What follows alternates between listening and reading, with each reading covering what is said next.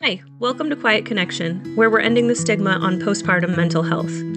I'm Chelsea, and today I got to chat with Heather, a mom of twins who suffered a pretty traumatic birth that led to her postpartum mental health disorders.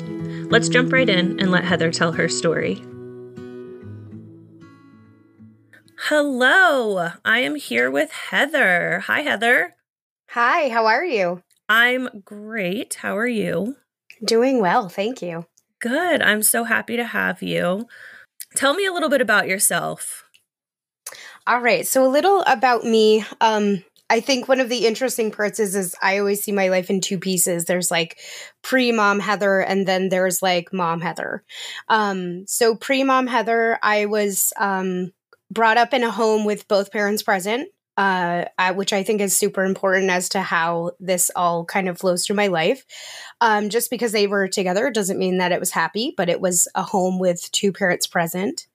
Um, I had an older brother who was two years older than me. I was a great student. I went to college immediately after high school. I did four years I got my bachelor's degree, and then I started moving into uh, the working world where I spent about three or four years working, and I decided to get my master's. Um, so I worked through that while um, you know working full time. During that part of my life, I uh, got married, and I was with this person uh, for about 10 years before we ended up getting divorced. We tried for three of those years to uh, get pregnant and have children and uh, went through the whole infertility cycle of what does that look like and what's going on. And um, part of the reason that that ended in divorce was that we had done a lot of testing as to who or what could potentially be going on that would be causing infertility and um, yeah, it just uh, he wasn't open to wanting to make any moves on his side, and for me, that was like a, a want in my life. So we ended up uh, getting divorced, and that was tough for me. Um, but it was definitely something that I needed to do to choose myself.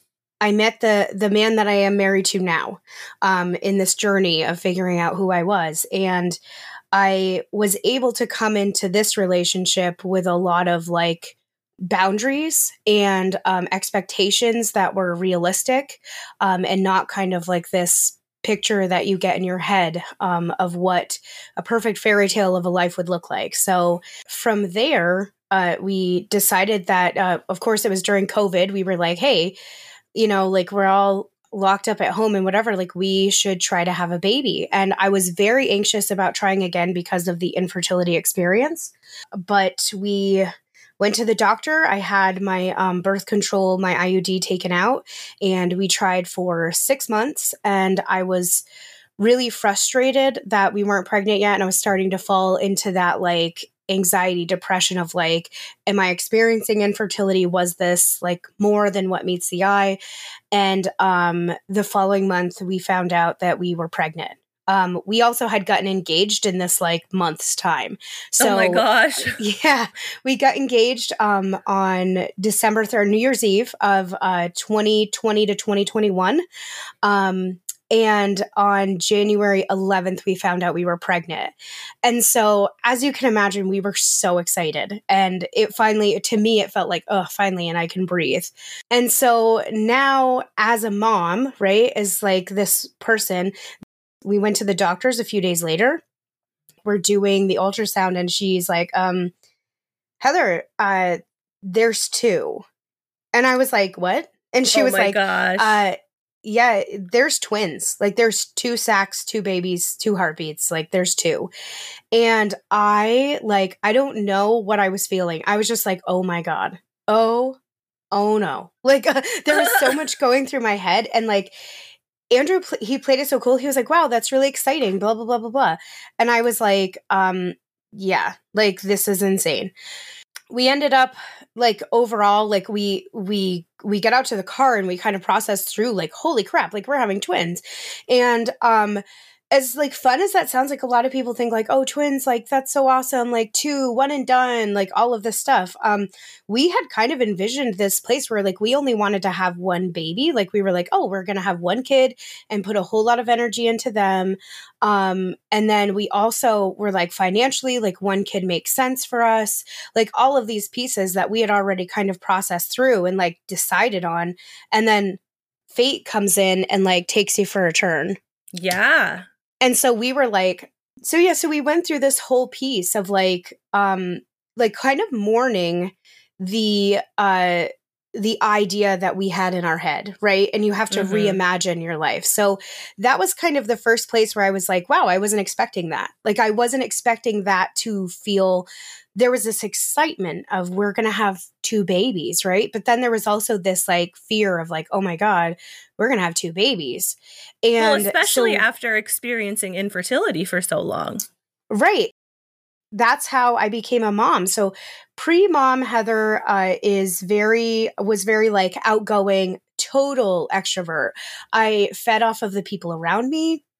I was always um, positive and happy and outgoing. I have traveled, uh, I would say, to probably 15 different countries.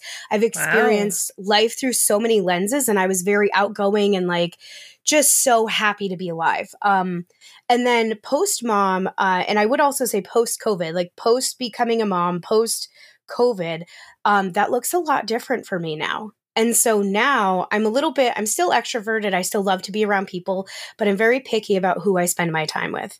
Um, I love to travel, but I've I haven't traveled since the twins were born, and that's mostly because I'm trying to uh, choose them first um, right. which I think is like really important to being a mom. And so their routine and their schedule and their life comes far before mine right now. And there will be a day that like I can you know, toss one of them on my back and the other in a stroller and we can go do something. Or when they can, you know, take off running and we can go on a hike together or get on an airplane together. But for right now, it's just focusing on them and their needs. How old are the twins now? So they are 18 months old. Okay. Yeah. Wow. That that's a tough age just to have one. Yeah. And the uh, you know the interesting thing that people may or may not understand about multiples, which I think is fun is that there's some things that are incredibly hard. And then there's other things that are actually so much easier because there's two of them. So they play really good independently because they play together. Mm-hmm. Um, so it's never like, you know, they're not like constantly coming over and like ripping on my pant leg to like come and play because they have each other. I have worked very hard because of my education on teaching them like we don't put hands on, that we're kind to each other, um, that this is how you know we play together, and that's taken a lot of leading by example and sitting on the floor and doing those things. But doing that for the last six months has created this wonderful environment where they do that on their own. Oh, and so, so it's really nice. Yeah. And they learn, um, they do go to daycare because I do work uh, full time and so does my husband. And so they have learned in their classroom, uh, which they, the way that their classroom is set up, they're not, they're in a center based ed, uh, education um, based childcare. And mm-hmm. so the great part about that is actually pre-COVID I was part of like the design of this childcare center. So I know like what their food program looks like, which their curriculum looks like, what toys they have available. So that's really exciting to me that I was able to be on that side of it and know what they're getting. Yeah. Um, yeah, like it's su- it made me feel super secure about sending them to daycare because they didn't go to daycare until they were a year old. Okay. Um, that portion of it. So from like a year old until now like they've had so much example of how to play together that it's kind of given me a lot of independence this like last two months.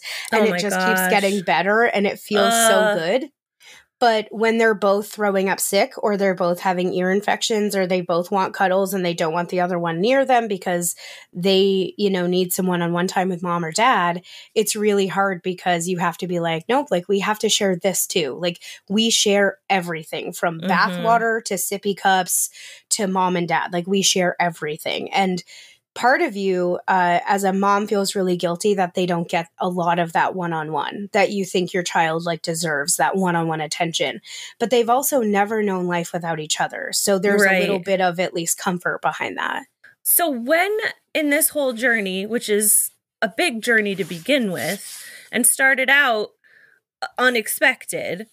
Um, when did you start to notice that something might be off in terms of how you were feeling and maybe maybe like it wasn't just those first day baby blues?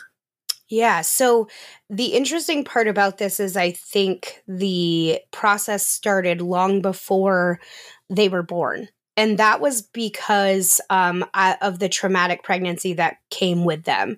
So when I was about 12 weeks, uh, first off, when I was eight weeks, they were like, "We're going to have you come back in at 12 weeks for an ultrasound to just make sure there's only two. And I was like, "What does that mean?" And Whoa. because they were two eggs and two placentas and two babies, there's still a chance that if you're having multiples naturally, that they could still divide. And mm-hmm. I was like, mm-hmm. "What?" So they wanted to make sure that was wasn't going to happen and and thankfully it didn't. We were we had to.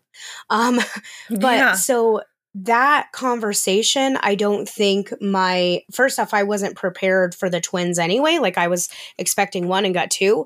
Yeah so i wasn't expecting two and i certainly wasn't expecting more than that.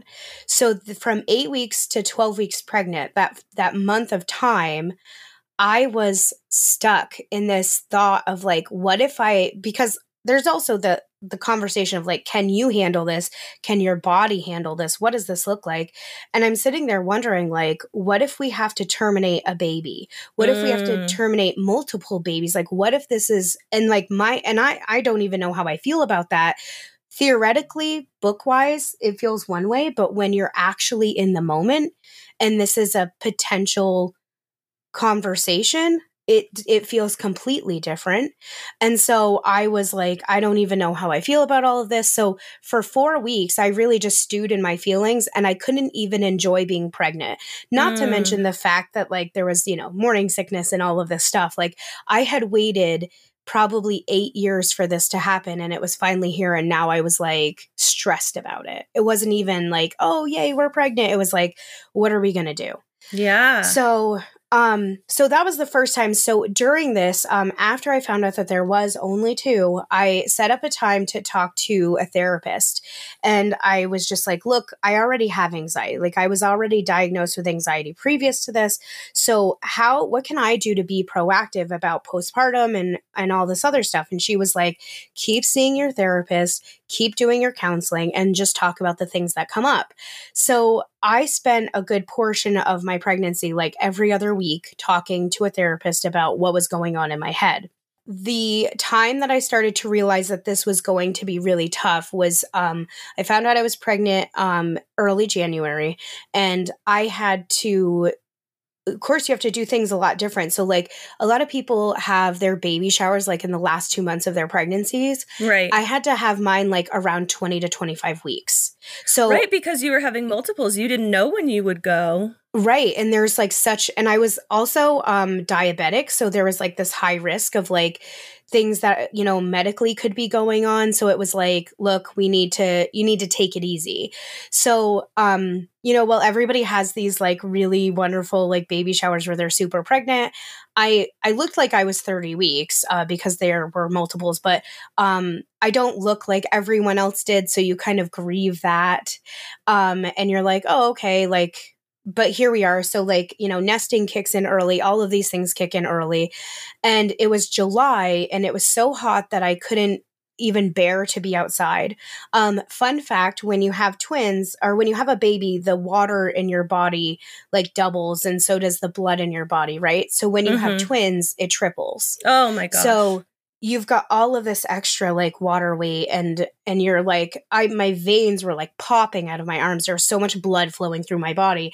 And i could not even stand to be hot. I couldn't stand to like i was having a hard time breathing because there was so much baby inside of me. Yeah. Um so i it was the first week of august. It was actually the second day of august. And i um was just I had been crying because I couldn't even do laundry. I couldn't clean my house because I couldn't bend over. I was uh, I would have been 30 weeks and I was measuring 37 weeks. So I Oh was my measuring gosh. seven weeks ahead. And I was just like, I couldn't do anything. And it was like, well, you can like lay in your bed. And I was like, oh, well, so I had this beautiful summer in my mind of like, of course, I was teaching then. So I had the whole summer off.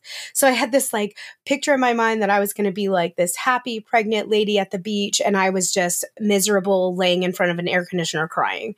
And Oh. I was like, okay, so this is not what I was expecting. So I was walking through that with my um, therapist.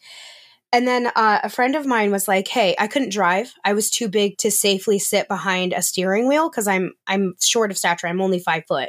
So when you're that big, um, you I just couldn't safely sit in a car. I couldn't, you know, not being the driver. So um, a friend of mine was like, I'm going to come pick you up. We're going to go swimming. Like, we're going to get you in some cool water. Like, I was like, I'm hot. I'm miserable. And on her way to my house, I was like, okay, I'm going to go get my bathing suit on. I went in the bathroom and I sat down to go pee uh, before I put my bathing suit on, and my water broke. Or oh I my should say, gosh. one of my waters broke because fun info when you have twins you have two waters yeah and i didn't know that even as somebody who is pregnant with twins i guess i didn't like put those pieces together so um So one water twin was broke. like, I'm ready to go. Yeah at 30 weeks uh Oh my and, well 31 weeks and the other one was like perfectly intact. So i got excited i was like oh my god my water broke but i'm also scared. Um so we get into the car my friend shows up like we finish getting the car seats like installed in the car because uh we had the bases installed we just had to put the actual car seats in. So we get those in we grab my hospital bag we get in the car we drive to the hospital we get there and they're like okay so your one of your waters broke the other one's intact. And i was like oh i didn't even think of that. But they were like so hey just so you know like you can't go home. And i was like what like i figured they'd send me home until the babies were ready right Right. and they were like, no, um, we're going to have to put you in an ambulance and send you down to Dartmouth Hitchcock, uh, which is the larger medical center. Um, and they were like, we're going to have to, you're going to have to stay there until the babies are born. And I was like, wait, what? And they said, yeah, it could be, um, they'll induce you as early as 34 weeks, which was still three weeks out. Um, or they can keep you there until you're full term, which was eight weeks away. Oh my So- goodness. Yeah, I was like, what? Right? And I was like, I don't, I didn't even know how to comprehend this. So they load me into an ambulance um, and they send me down to that hospital. And I was having some pain, um, but I, I had associated it with the fact that, like, hey, I just had a water break, you know, Yeah. like whatever. So we get to the hospital, they get me checked in, and they're like, oh, we're going to bring you down to ultrasound and see how things are going. And so I'm having active contractions. And they're like, whoa, whoa, whoa, like we need to do everything we can to keep these babies in. So they put me on medicine to like stop the contractions, to keep the babies in. I'm on like antibiotics. I ended up having to do like an iron infusion. And so I, for three weeks, um, well, two weeks solid, uh, it was almost three, but two weeks, I just laid there in a hospital bed alone. Um, my husband was there for, for the first few days. And then it was like, look, like you, we didn't want to waste his paternity leave. So we were like, I was like, you go home and you work, and like, I'll just be here. So Yeah. um, we would call and video chat and whatever, but I was like having anxiety. I was having anxiety attacks where I was like crying to the point of like hysterics and like I was unable to like breathe through it. And I was like just curled up in my hospital bed crying. So, like, interesting part to this, and this like plays kind of an integral role to the birth story. Um, they had me in a med surg bed, which is like a typical hospital bed instead of a delivery bed, because um, I was so far out from delivering. Right. Um, so I was just like down in the corner in this like, you know, regular little hospital room, and all of these people are like having their babies, and you're seeing babies come rolling by the door and like pregnant moms coming and going, and you're literally like the resident in the hospital. You're like, Oh oh, my like here, there goes another family, there goes another family, right? And it was so hard. And I was like, when is like when is my turn? But I also know I need to keep these babies in as long as possible. I also um kind of psychologically set myself up to like don't complain, like they're busy because you see these nurses running around, right? Yeah. Don't complain, they're busy, just, you know, do your time. So I'm like just focused on a timeline of getting to 34 weeks. And the doctors came in and they said, you know, we can schedule a C section on 34 weeks. And I said, I want to go to 34 weeks in one day, which was August 16th. Um, so I was like, this is what we're doing. We're going to get to August 16th. And so I was just like counting down the days. I had little sticky notes. I would peel one off every day. And my day consisted of literally waking up, taking a shower, eating breakfast, taking a shower. Cause like showering was the only thing that took the pain away. Oh, and then I'd man. like eat lunch, take a shower. I'd go for a little walk. I'd eat dinner. I'd take a shower. I'd go to bed. And on top of it, I hadn't slept well because of um at this point both of my hips were displaced, so there was a lot of pain. And so I hadn't slept through the night probably since mid July. And, and so when I got to nobody the can sleep. hospital, At, nobody can sleep in a hospital. No. And so when you get to the hospital, they're coming in and checking your vitals like every three hours or whatever. So there was no sleeping and I had anxiety. I was so exhausted. Um, and so I knew that, like, I knew then that I was experiencing stuff. So they were having a therapist come into my room and like talk to me. And I even then like started to judge myself, like, wow, you can't even experience like the happiest thing on earth, which is giving birth to your child without needing a therapist right? Like I started judging myself. I was like, wow, like you're a really good mom already, right? And getting in uh. my own head. And I was like, but I wasn't saying that to the therapist. I was keeping that thought to myself because I was like, that's ridiculous. I know it is, but I'm still thinking it, right? Which is Right. where the trigger of like postpartum hits. It's like logically, you know that that's not true, but emotionally, you cannot stop yourself from feeling that way. Exactly. So that's where it started to hit the most. Um, I had a really bad anxiety attack one night. It was a Tuesday night, horrible anxiety attack to the point that the the therapist said, "I think you should call your husband, and I think he should." Um, come down and start his paternity leave now. You need him now more than you're going to need him later. And I was like, you know what? You're right. So I called her and, or I called him and I said, you need to come down. So he came down that morning. He, he called his boss and then headed down. So he stayed that that next night with me and I was having anxiety. I couldn't sleep and a nurse came in and she was really helpful and I said to her I said I don't know what to expect. Like if when I go into cuz at this point I was 5 or 6 days out from the C-section. Mhm. And so I was like, what what do I do? What should I expect? And she was like, oh. And so she sat in a rocking chair at like 11 o'clock at night, talking me through my anxiety, telling me exactly what to expect, what what signs are if something's going right or if it's going wrong, and like all of these things, right? So I felt really good about that. And the next morning, um, I got up and I got in the shower and I told I told Andrew, my husband, I was like, I, do- I, I feel like crap, like I don't feel good. But like everyone had heard me say this a million times at this point, and I felt like I was just a broken record.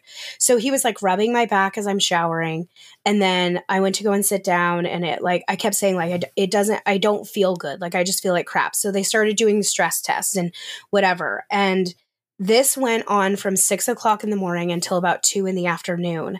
And at two o'clock, the doctors came in to check on me. And I say finally, but like they weren't expecting this any more than I was, right? So, th- and of course, I also wasn't complaining because my, my, again, my mind had told me, like, stop complaining, you're okay. right. You and it were was- already guilting yourself. Yeah. So I was like telling myself that I had no right to be complaining, that like other people here were in way worse situations than I was because they were actually giving birth and you're just sitting here as an incubator. You know, so like they're in more pain than you. Um, Mhm. so that was really tough for me. Um, but I, I finally did complain and I said, Hey, like, can, can I be checked or something? Cause at this point I hadn't been checked in a few days cause I hadn't, I wasn't even dilated. Um, so they came in and they went to go and check me and, uh, the next thing I know, there is sirens going off. Um, the the late the nurse is hitting buttons over my head. There was a whole wall of buttons over my head. She's hitting buttons. There's alarms going off saying "clear the halls, clear the halls," Oh and I'm like God. panicking, right? And the doctor looks at me and she says, "Heather, we're going to an emergency C-section. There's a baby in your vagina." And I was like, oh was my like, gosh. yeah, I had no idea that what the pain I was experiencing was actually labor for the last 11 days that I Oh wasn't my complaining gosh, about. Heather. No clue at all. I honestly didn't. Um I've got to be honest when I say this. I've passed several kidney stones and so it felt like a kidney stone, so that's what I thought was going on. Just yeah, I, straight up. I- similar. I had I had kidney stones five days before my first was born, and I can tell you, I could tell you that I think the kidney stones were almost worse. Yes, because labor happens in like 90 second like increments and kidney stones just like keep hurting. Yeah. So like so yeah, I don't ju- blame you. I thought it was moving. Like I just thought the kidney stone was moving, right? So whatever. so I was like yeah, I just I, I wasn't gonna complain about it. So um we went into they had me on a med surg bed as I had said. So this is where this kind of plays a role, right? To check me, they didn't have stirrups or anything. So they had like raised me up on like a bedpan. Um Mhm. and so now I'm cruising down the hallway, like raised up on a bedpan and like three or four blankets. Um they're they wouldn't let my husband come with me because they needed him to gown up and everything, right? So like I have no idea what's going on. We get into the the operating room. They're moving me around. They're like, "How are we going to get her on this bed?" And I'm like, "Move! Like I'm just going to climb on it. Like get out of the way." And so like we're trying to like get things done. And um the second doctor came in uh because they have like residents and fellows and whatever. So the second doctor came in and she checked me and she was like, "We need to get this going now. Like this is this is an emergency."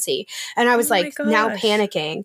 And Yeah. um the anesthesiologist was like just um he was a student. And so he Oh was like well I, I have to wait for my you know my my higher up. And she was like you don't have time to wait. You need to do this now. And so he's like blindly going into my back like without Oh. knowing what's going on. And he's like you're gonna have to tell me when i hit the right spot because i can't tell. I don't have an ultrasound. I don't have anything here. And i was like okay like how am i gonna know and he's yeah, like how just tell supposed me to know? so like my right leg jiggled and I was like, "Oh, my right leg is moving." And then he did it again and I was like, "Oh, it's moving less." And then all of a sudden I heard like a can pop. I heard like a and I said, "Oh." I said I I, I said I heard a can pop and he said I'm in the right place.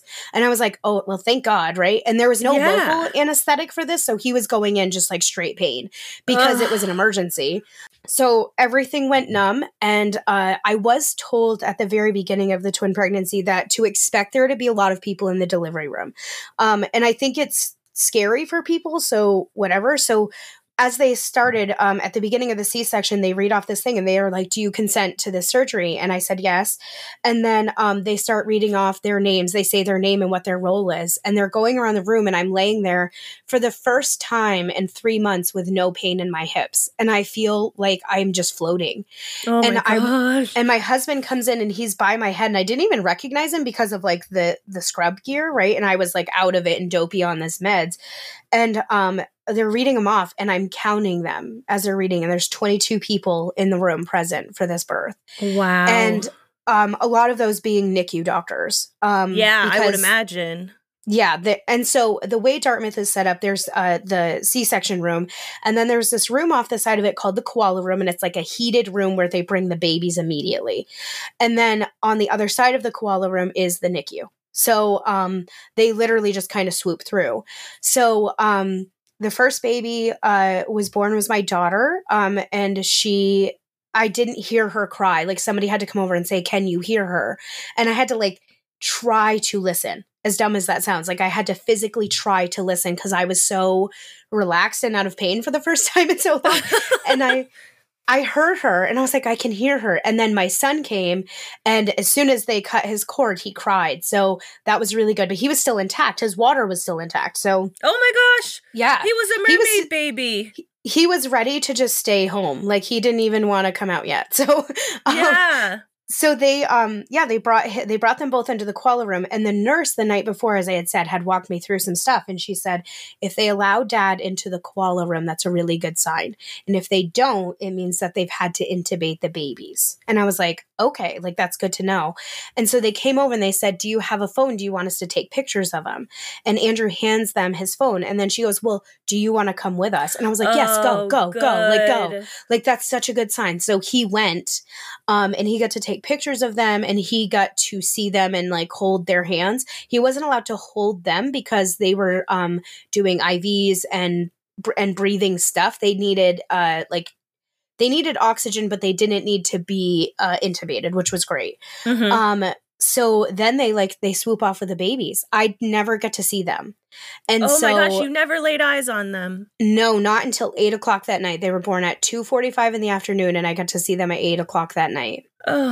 So it yeah, that was really it was really tough to like so then you go uh, they take you back to the room right? And you're just like sitting there can't feel your legs like waiting for feelings to come back. And you're mourning like you're excited because like you've just had your babies and you're so excited but you're mourning the fact that like i didn't get to see them. I don't know where they are. I don't know if they're okay.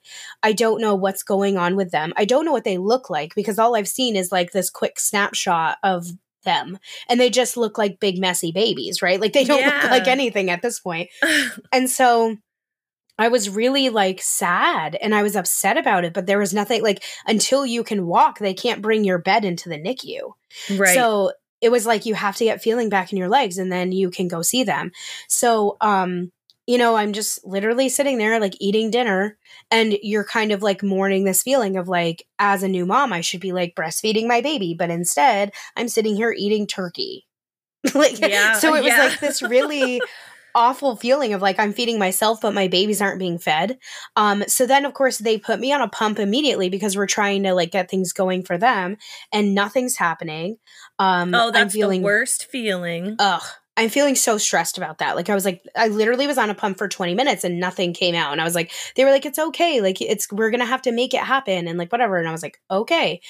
Um, so I finally at eight o'clock, like I felt like when those like, uh sales things that goes in front of a used car company like when those people uh that waves in the air An like- inflatable tube man. yeah because like my whole top could do whatever but my legs were like stuck in one place but Yeah. i i managed to get into that wheelchair because i was like i'm going um Mhm. so we go over to the nicu and the best part was is that the nurse who was on the night before was on this night Oh, and so she was so excited. And like she took my phone before we even got into the NICU. Like you sanitize. She takes my phone and she says, I'm gonna take pictures and videos. Just you just be you because this is the version of what you're gonna get that everyone else gets. Mhm. Everyone else gets to hold their baby like straight out of birth. This is going to be your version of that. So let me like take pictures. So I was like, perfect.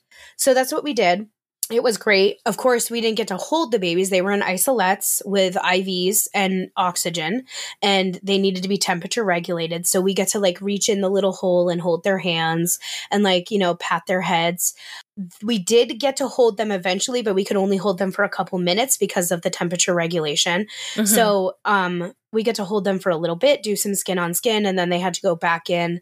Um so we I like I did not want to go back to my room. Like it was like nine o'clock at night, and I'm like, no, like I'm just gonna stay here. I'll sleep in this wheelchair. And my husband was like, we can't do that. And they were like, take advantage of this time, go back, get some sleep, blah, blah, blah. So I did, went back, was pumping, trying to do all these things. I was up every two hours trying to pump, trying to like stimulate milk production, trying to do all these things. It was awful. Um, so then of course we kind of just did the same thing the next day. Like other people get to like have their baby in the room and change their diaper, and I'm still wheelchair bound. Um, you know, going over and like getting to hold my baby for two to three minutes and then hold the other baby for two to three minutes and then go back to my room because they can they have to stay in the isolette. Also, they were on feeding tubes. So you don't get to feed your baby. They hang the formula in a little tubey over their head. Like you don't get to feed and actually it was donated breast milk, which was fantastic. but oh, that yeah. yeah, but they don't they don't feed. So you don't feed your baby. Um, because their mouths are too little. We tried them on like a micro preemie nipple and it was like they couldn't. We tried to like latch them, they couldn't. Um, so it was like, sorry, like they're on a feeding tube. So uh they were there for I was in the hospital like right next door from them. Um, by next door I mean like a couple hallways down, uh, for three days. And then they released us and we stayed at a local uh place called David's House, which allows uh, parents with kids in the hospital to stay there for uh, just a donation. Oh, wow. So yeah, it was. We stayed there for 18 days. Uh, all 18 days that the kids were in the NICU, we never came home, and we just uh, every morning we would get up and we would go be there for morning rounds, listen to what happened with them overnight, how much they gained, if they had any episodes. Um, our son never had any episodes, but our daughter did. And if they have an episode, they have to stay for seven days after the episode, no matter Oh my what. gosh. So she was having episodes. She finally stopped having them. Um, and at exactly seven days, we got to bring them home. So she was having them for the first 11 days, which is an episode for references when they slow their heart rate and their breathing right. Okay. Um, so during this time at David's house is when the postpartum really started to kick in, right? And I knew it was more than baby blues because baby blues is like I I don't know what it is typically, but for me it was like I want to be with my babies, I want to be at the hospital. Yeah, um, of course. But for me, uh, it started kicking in in nightmares. Um, and what that was is like I would have a nightmare that my phone was ringing and that they were calling me to tell me that she had another episode. Mm. And I was like, oh, okay. Like I was having these nightmares. I'd wake up sweating. Um, I had a couple other like strange occurrences that these were all around like nightmares. Um, and then I started having what I call daymares. I don't know what they're actually called, but it was where I would be in the car and my husband would be driving and I would just imagine all these awful things happening to them. And I don't know where that was coming from. I was like, and I'd have to like, I'd start crying and I'd have to like shake myself out of it. It was so awful. And so then I was like, okay, like maybe I should reach out to my therapist. But I was like too exhausted to because even though we were at David's house, right? I was still getting up every two hours to pump. Um, and I was still like trying to get through like my hips going back into place and the physical pain that I was experiencing from the C section. Yeah, that the alone, mental pain of not being with them alone is yeah. so ridiculous to heal from, and of course, not being able to be with your babies through that. Yeah, and that was like uh you know like I would take videos of them uh just like laying there in their little isolettes and I would try to watch those while I was pumping to like you know stimulate the hormones and things like that but like when you're not physically close to your baby even though you're seeing them it's not the same like it mm-hmm. doesn't give off the same like feeling um so there was a lot of like complexities. And then things that you don't expect to trigger you um, are things that seem really petty and like you should be happy for someone else but you can't be. So in the midst of all of this um i'm pumping right? And i'm pumping for twins and i'm like oh i got two ounces right? And i was so excited and i put it in the container that they give you from the hospital and i label it and you have to bring it to um at david's house. There's no like uh, fridge in your room, but there's a breastfeeding kitchen where you can go and put it in the fridge is like perfect for breast milk storage. So I went up and um, I went to go and put my breast milk in the bin that said like that it was for us. And um, there's a woman whose bin is like right next to mine, and she probably has um, I, I want to say maybe eight of the jars that I had. Mm. That and my jar was like a third of the way full. And I was like, what the heck? And I was like, wow, like she's a boss, right? And that's how I felt at first. And yeah. then you go back down to your room and you're trying to fall asleep at three o'clock in the morning and you're thinking, is she a boss or am I just not enough? And then I'm like, oh, I can't even feed my babies. Like, I'm not even producing enough milk to get them through one feeding. Like, I can't even feed my babies. I have to expect somebody else to produce the milk to feed my babies. So you start to feel like less than enough, right? And mm your body's going through all of these changes metaphorically and physically, right? Like you're going through all these changes. You're like, you're going from like postpartum body to like back to your normal body, but it's not your normal body. And so, like, all of these pieces were like coming together. And one of the hardest things for me that, like, I would say was probably one of the things that pushed me over the edge one day was I, um, like I said, I had two displaced hips. I had twins. I had a C section. I'd also been in a labor for 11 days actively and didn't even know it. So yeah. my body was recovering in a lot of ways. And we get to the hospital one day, and um, every day Andrew had pushed me in the wheelchair, like up to the NICU. And because it was on the fifth floor and it was like all the way down all these hallways. And so he had pushed me in the wheelchair every single day from the entrance. I'd walk from the car to the entrance, but he'd push me up and back down. And so, anyway, um, I said to him one day, I said, Can you bring the wheelchair? But I'm going to try to walk, right? So I made it up to the fifth floor on the elevators, but I couldn't make it down the hallway. So I got into the wheelchair. I was sore and I had at that point already pushed it. My legs were still so swollen, they didn't fit in my shoes. So I was like, I had my feet like jammed into my crocs. And he pushes me into crocs. the NICU yeah, like I lived in them. Um, but he pushes me into the NICU and I get up out of the wheelchair like very carefully and I walk over to sanitize my hands and my phone and like everything. And I go over to get my name tag from the front desk and the woman goes, "Honey, you know it's really good for you to walk, right?" I just mm. I I just couldn't. I just the tears ran down my face and she didn't even apologize or anything. She just kind of nodded her head at me, like, yeah. And I was like, you don't know that I just tried to walk. You don't know that I just had twins. You don't know that I have two displaced hips and that my tendons are still retracting back to where they need to go. You don't know the fact that I've had a C section and that it was very traumatic, that my entire midsection is black and blue, um, that I'm not sleeping at night, that I'm having nightmares about my twins. I'm going through all of this stuff. And you have the audacity to tell me that I should know that I could walk, right? And I just stood there like tears running down my face and I couldn't even say anything. Like I was so frozen. And I just walked away.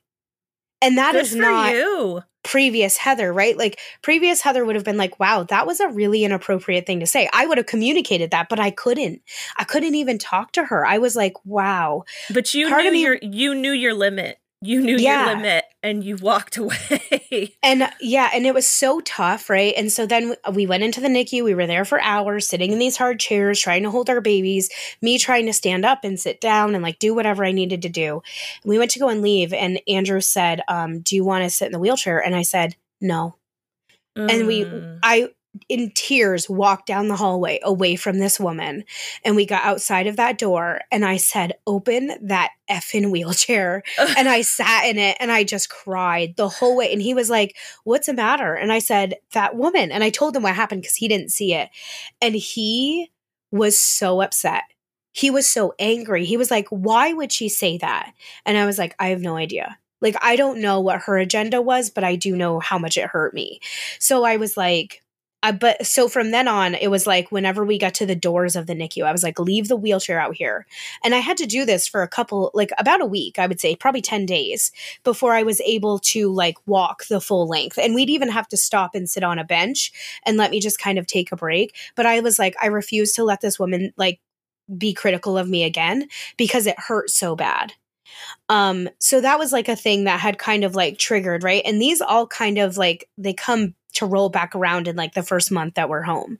Mm-hmm. Um, so at 18 days, uh, they decide to let us go home. But what that actually looks like is not the typical way that people go home. Like, oh, hey, we're going to, you know, put our babies in the car seat and we're going to go home. We had to bring home one of our babies on a program that they called Hope Grows at Home, which is where she came home on a blood ox machine.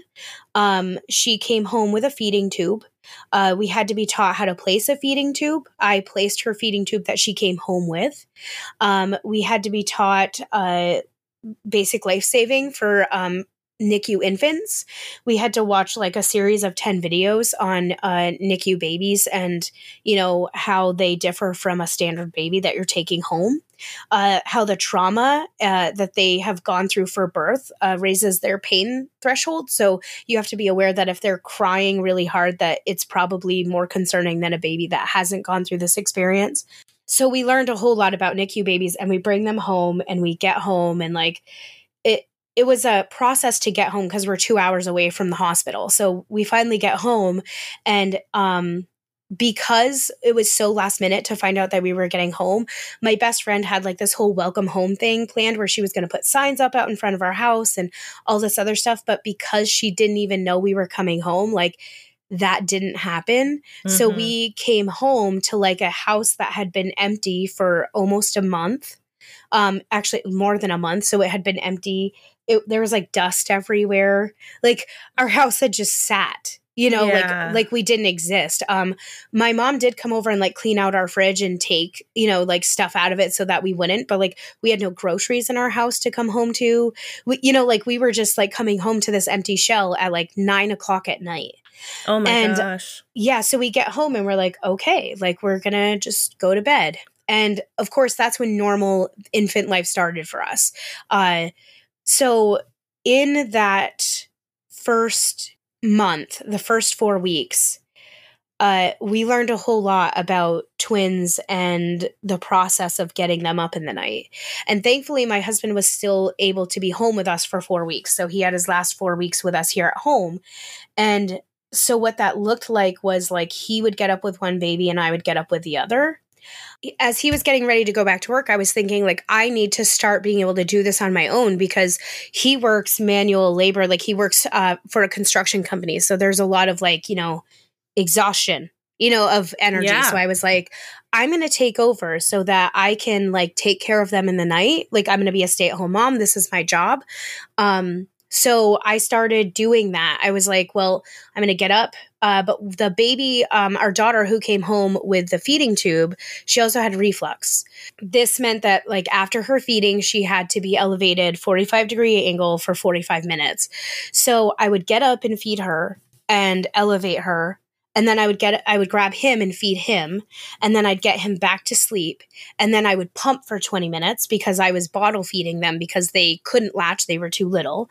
So I would then pump for 20 minutes, take care of that milk, wash the pump parts, get things set, get her back to bed, and then I would have about 40 minutes of sleep before we had to start this all over again. Oh my god. So this was happening, you know, like three times a night, every every 2 to 3 hours. So I would get maybe 2 to 3 hours of sleep in a night, but in like 40 minute increments. Right. And that was if I fell asleep immediately. Usually I was so exhausted I did, but like sometimes um I wouldn't. And that 40 minutes of sleep usually consisted of nightmares.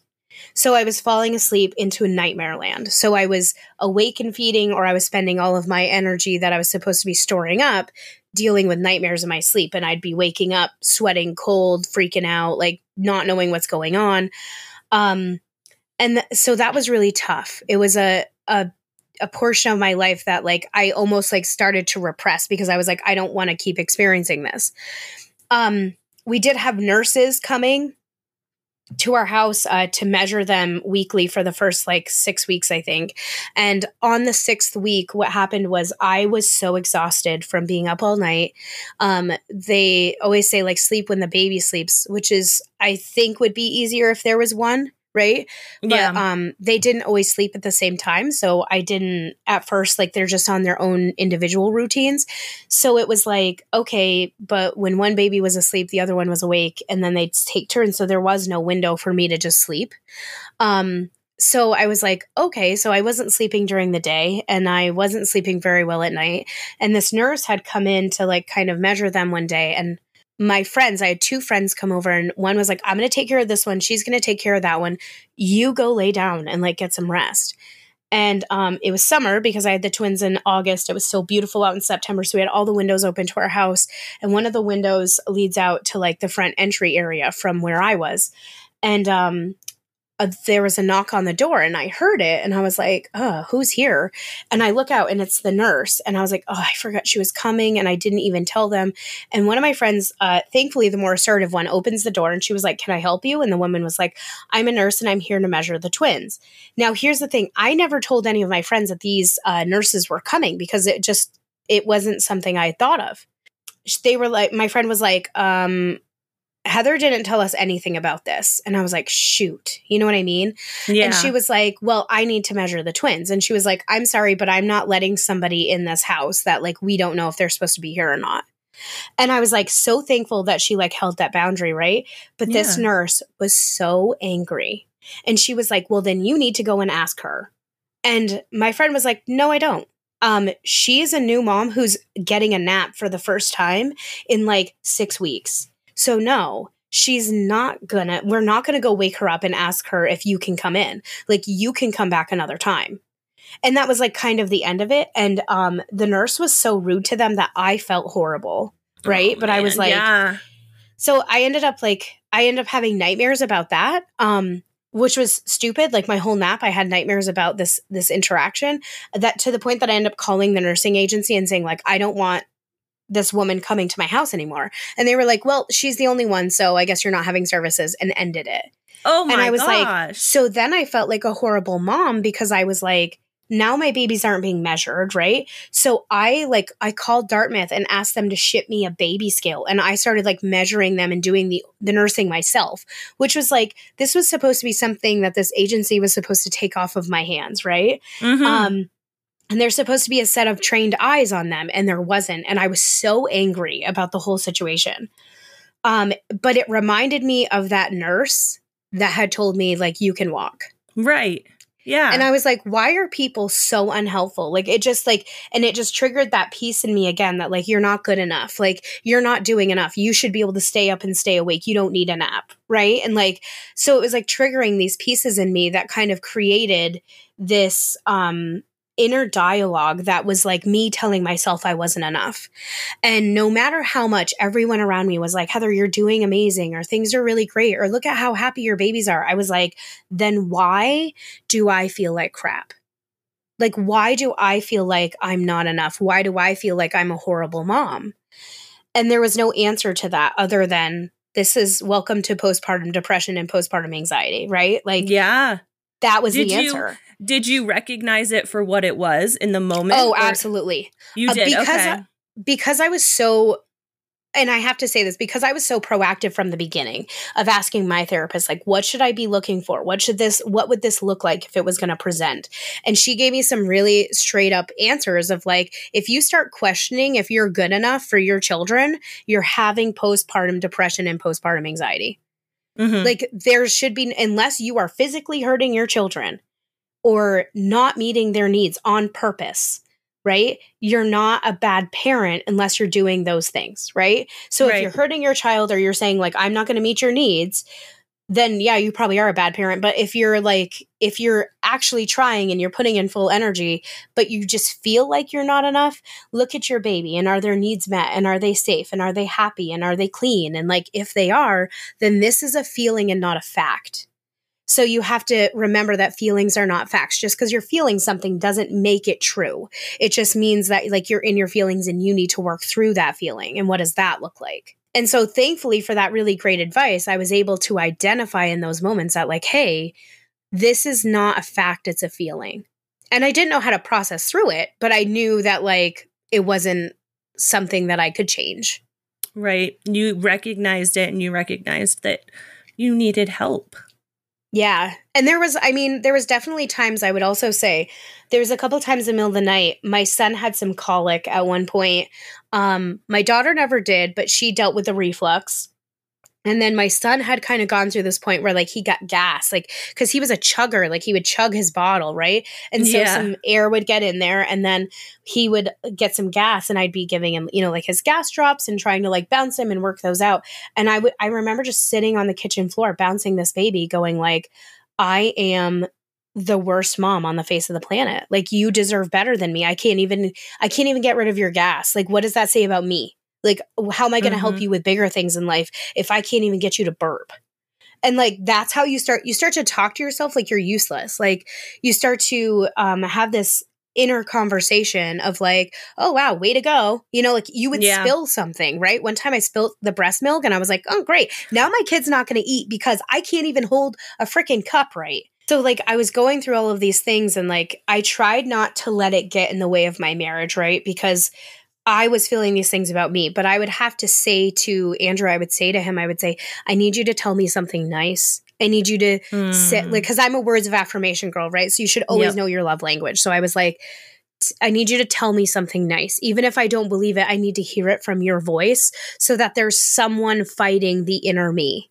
Yeah. So for like every bad thing I say about myself, which is a whole lot every single day, I need to hear 10 things to fight off every one. So like just keep spitting out. And so like he would every morning on the way to work, he would send me messages and be like, you're a really good mom. Like you're trying really hard. And our kids are so happy and healthy and like all these things. And he would try so hard. But there was still times where I was like, why do you even want to be with me? Like I'm Mm. such trash. And he would be like, but you're not. And I'm like, but I am. And so like it was like he couldn't convince me. And I know there was some times where for him it was defeating to try to be like the sunshine and I was just like a thunderstorm rolling in with like the anger and the and the mean words and the hate of like of myself. I never reflected on him and said like you're a bad dad. It was never him, it was always me. I was always the target of my own anger. And so the tough part about moving through that was being able to like identify when I was doing it. And so my therapist and I, we worked on this really great thing, which was like an affirmation page where I, she and I would sit down um, during our sessions and like take 15 minutes to write affirmations about myself that I knew. Um, so there was like, it was a time when I wasn't in um because there's definitely like these episodes of postpartum depression where it's not like it's not um you're not constantly in this flow. There's like there's these peaks that like happen where things get really bad and it's usually when you're on sensory overload and you're on like you're overtouched you're overstimulated you're overhearing you're oversmelling like everything is a lot right? And so yeah. then you start to feel it in those peaks of like where everything's coming to like a metaphorical head and so, what I would do is we created this where every week we had written some affirmations, and I would take that list and I it was on my fridge and I would read it. I am a good mom. I am a strong person. I'm a wonderful mother. I'm a wonderful wife. I'm, you know, I'm a really good cook. I I love to read books and I'm very smart and I'm, you know, like there was all these things that I could say about myself. And um it allowed me to then remember and just kind of like get back to this place of like okay also remembering that like you crying is not going to hurt your kids right? No so it's like no okay like going and putting them in uh their cribs and and leaving the room and like letting them cry and giving myself 5 minutes. There was this uh other part of this that kind of comes into play at this point. Uh, this was around four months old that this started happening. Um, it started getting better. Um, my twins were to that point where like they could hold their own heads up and they could play on the floor and like roll around and stuff. And that was really nice. So I was like, oh, hey, look, like some freedom. Like I don't have to be holding someone all the time. And so that was really good. So I listen to like Disney songs all the time. Like it's oh, so one of the we. things that I love. It, it's like yeah, I've loved it my whole life. And so the Frozen soundtrack and Idina Menzel, like I just love her. So mm-hmm. I I've listened. I never seen the movie Frozen, but I'd listened to the soundtrack and I knew all the words, and so I was like, I bet this is a good movie, but I've just never watched it.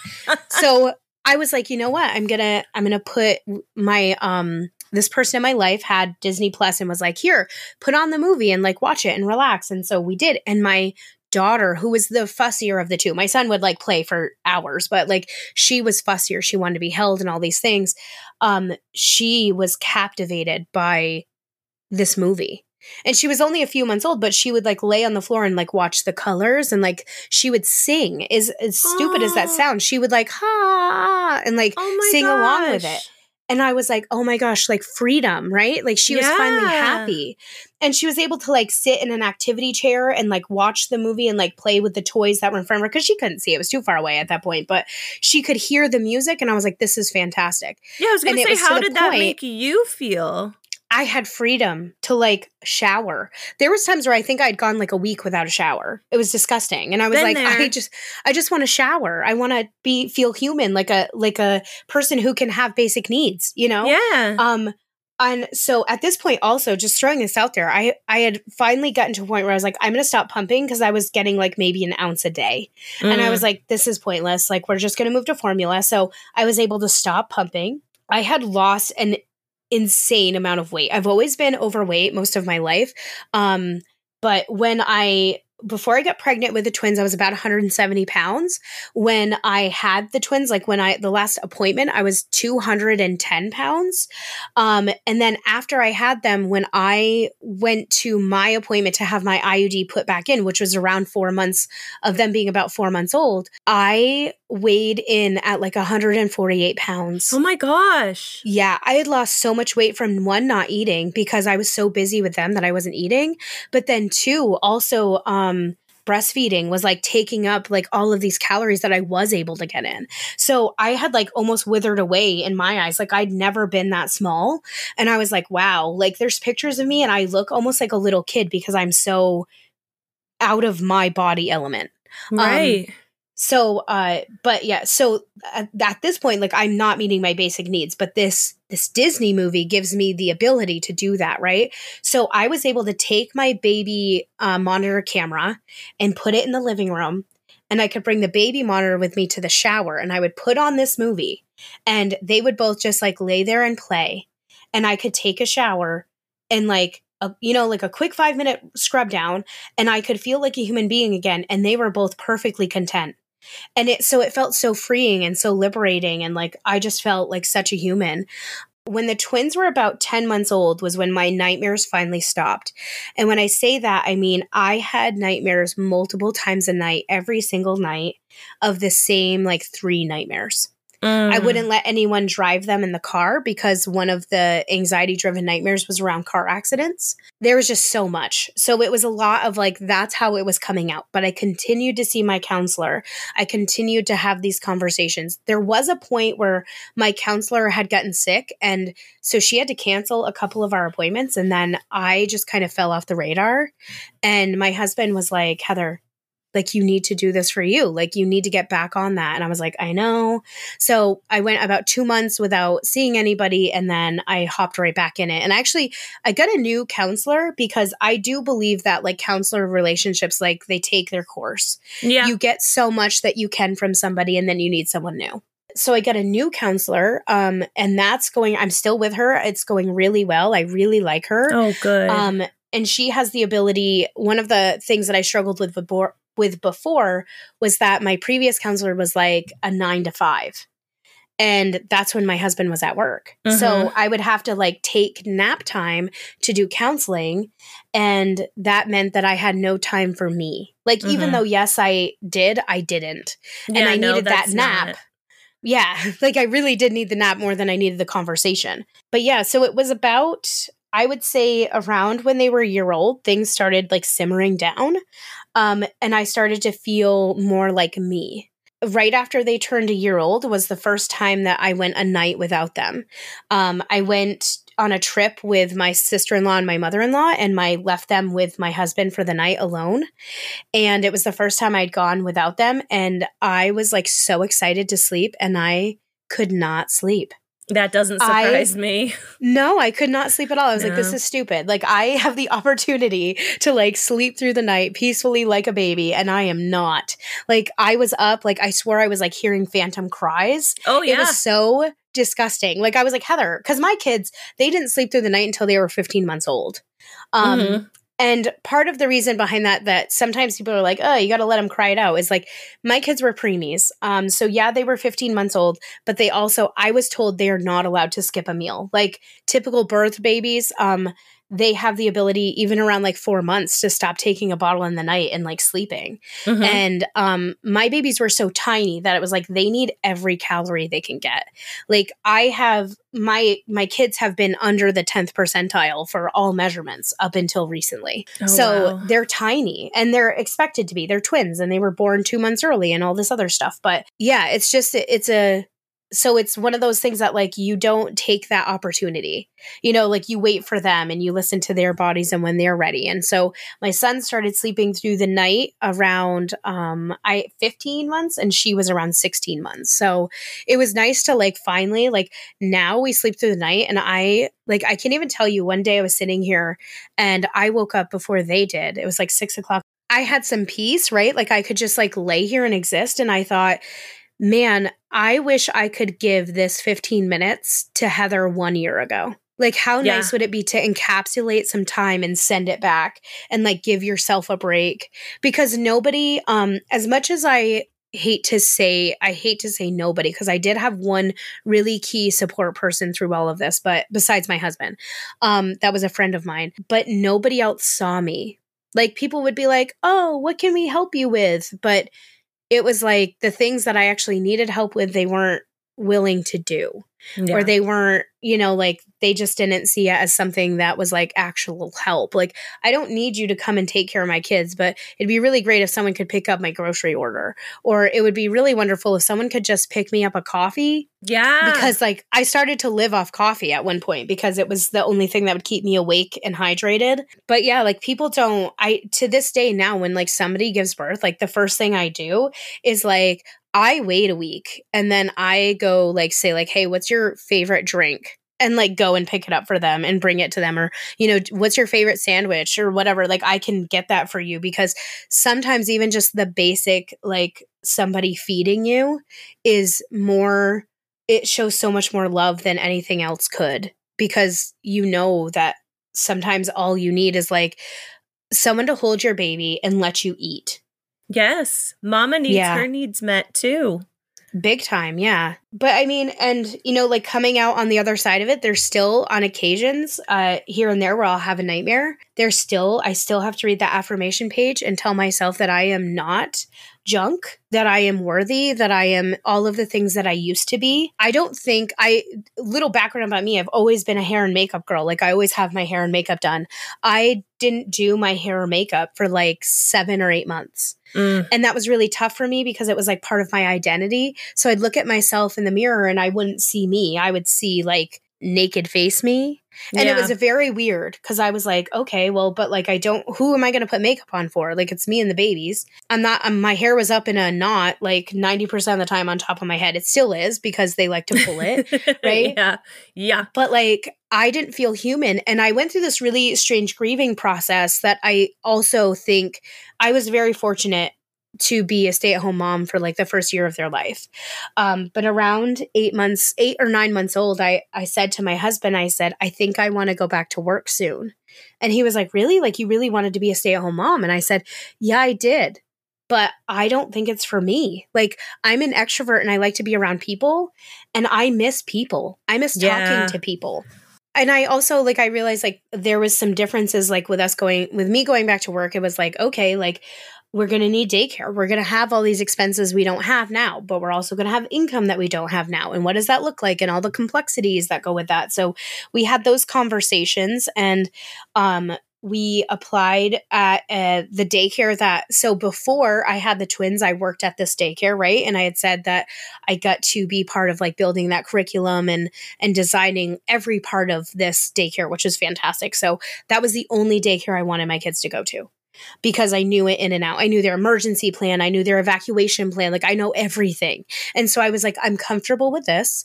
So that meant I signed them up in May and there wasn't any openings until September. So I had to wait four months, you know, to get daycare.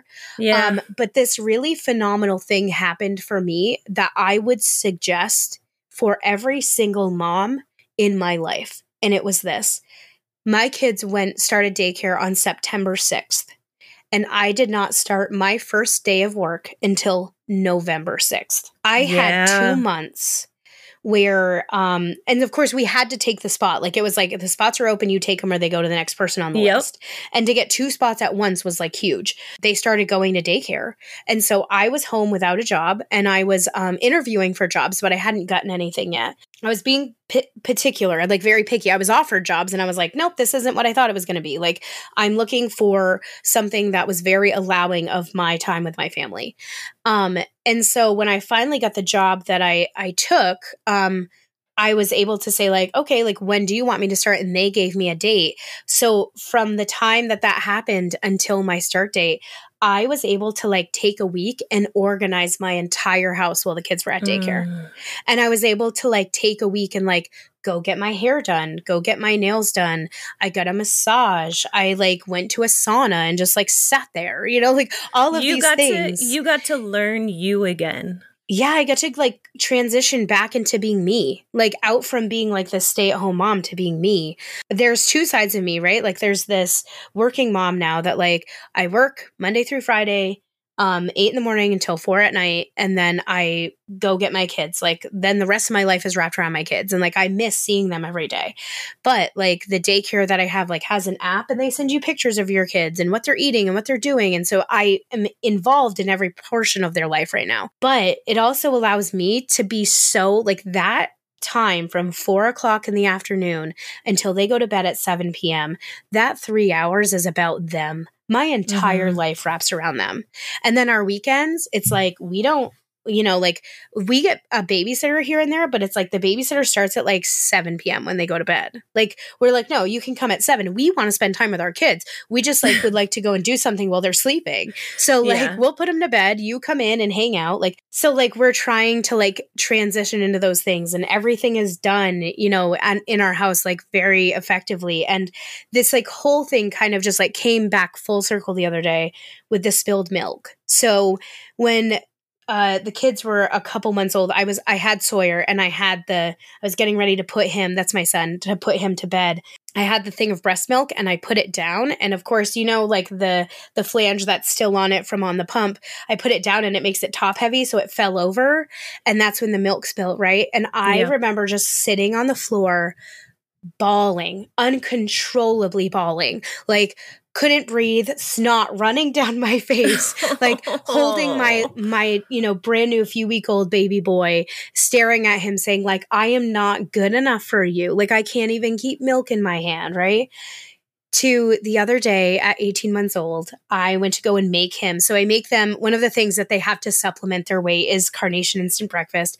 So I was making the carnation instant breakfast and I was like, oh, I forgot a spoon to mix it. So I walked over to grab it and he's in his booster seat at the table, right? And he sees this whole gallon of milk right there.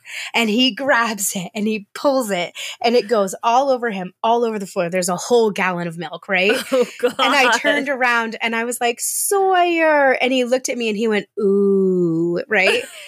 and I laughed and he laughed. And I walked over and I looked at him and I said, wow, I said, mom made a really bad choice by leaving that by your curious hands.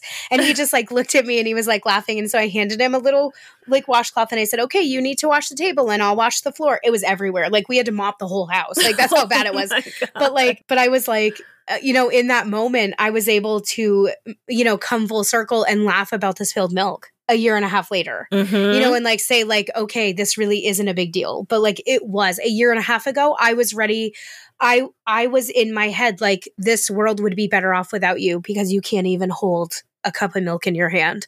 And a year and a half later i am laughing with my now 18 month old kids. Like i was on the floor mopping up milk and my daughter is like giggling you know and she's like what are you doing mom? You know like you're so silly. And like i'm sitting there going like i made a bad choice like i left that within his reach like it, he's a baby it's not his fault but like this is my fault and it's my fault but it's okay mm-hmm. Um, you know what I mean? And so it just came full circle. And to me, that was like so revitalizing to be able to look at myself and say, like, I'm human, I make mistakes, but I'm still a good mom. And like, I didn't yell at my kid. I'm still a good mom. I didn't, you know, like my kid still has milk to drink because we had more milk in the fridge. But like, you know what I mean? Like, it was just, it was so nice to be able to see that in my own moment and like not lose my cool with him or myself or the situation. I was just like, oh man, like this is a bummer. and like that's who I was before I had kids. Like I would never have cried over spilled milk. I would have never gotten upset. It was just like, yep, the milk fell. like whatever. Yeah. So yep. it was so nice to see that person in the mirror again and be like, there she is. I want to make sure I take a moment to thank Heather again for sharing her story with us. If you'd like to follow along with us on Quiet Connection, you can find us on Facebook, Instagram, and TikTok at Quiet Connection or at Quiet Connection Podcast. You can also find us on all your major podcast platforms. Join us next time where another story is told and you realize you're not alone. I see you.